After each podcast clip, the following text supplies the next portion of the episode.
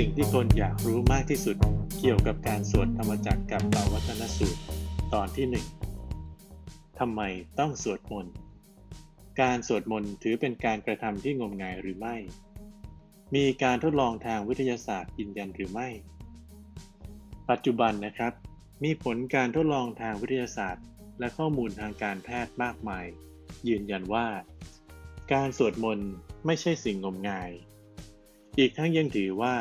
การสวดมนต์เป็นวิทยาศาสตร์ทางการแพทย์ ที่ควรเอาไปประกอบการรักษาดูแลผู้ป่วย เพราะขณะสวดมนต์ร่างกายจะหลั่งสารแห่งความสุขออกมาหลายตัวด้วยกัน เช่น 1. เซโรโทนิน สารสื่อประสาทตัวนี้ จะหลั่งออกมาเมื่อร่างกายรู้สึกสงบสุข สบาย ผ่อนคลาย และเมื่อหลั่งออกมาแล้ว จะทำให้มนุษย์มีความสุข หากร่างกายมีสารตัวนี้น้อย จะส่งผลต่อระบบควบคุมอารมณ์ ก่อให้เกิดความวิตกกังวล หงุดหงิด ขาดสมาธิ นอนไม่หลับ เกิดภาวะของโรคซึมเศร้า นอกจากนี้นะครับ ยังทำให้ระบบการทำงานของร่างกายรวนหลายระบบ เช่น ระบบควบคุมความหิว ความอิ่ม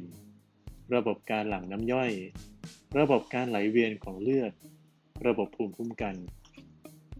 2. เอนโดฟิน เป็นสารภายในร่างกายมนุษย์ที่หลั่งออกมาแล้ว สร้างความรู้สึกที่เต็มไปด้วยความสุข ผ่อนคลาย บรรเทาความเจ็บปวด หากร่างกายผลิตเอนโดฟินไม่เพียงพอต่อความต้องการ จะทำให้มีอาการซึมเศร้า วิตกกังวล หงุดหงิดง่าย มีพฤติกรรมหุนหันพลันแล่น ก้าวร้าว ปวดเมื่อย และเจ็บปวด 3. เมลาโทนิน เป็นฮอร์โมนที่ผลิตจากสารเซโรโทนิน ซึ่งฮอร์โมนตัวนี้ช่วยในเรื่องของการนอนหลับนะครับ ที่สำคัญ เมลาโทนินจะอยู่ในสมองส่วนฮิปโปแคมปัส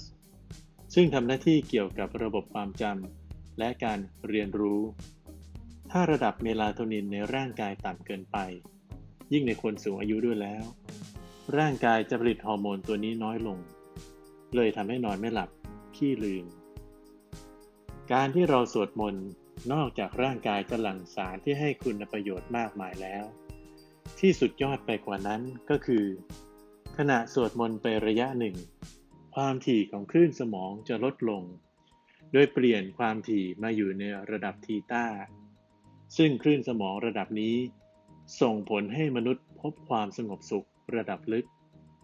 ซึ่งภาวะที่สมองมีคลื่นความถี่ระดับทีต้านี้ จะทำให้ร่างกายหลั่งสารแห่งความสุขออกมา เช่นเอนโดฟิน เห็นไหมครับว่า การสวดมนต์เป็นการกระทำง่าย ๆ แต่ทำให้ผู้คนเอ่อล้นไปด้วยความสุข ฉะนั้นจึงไม่แปลกเลย ที่แทบทุกศาสนาล้วนมีการสวดมนต์กันหมด ซึ่งจะทำให้ผู้ที่นับถือศาสนานั้นๆ รู้สึกสงบ และมีความสุขนั่นเอง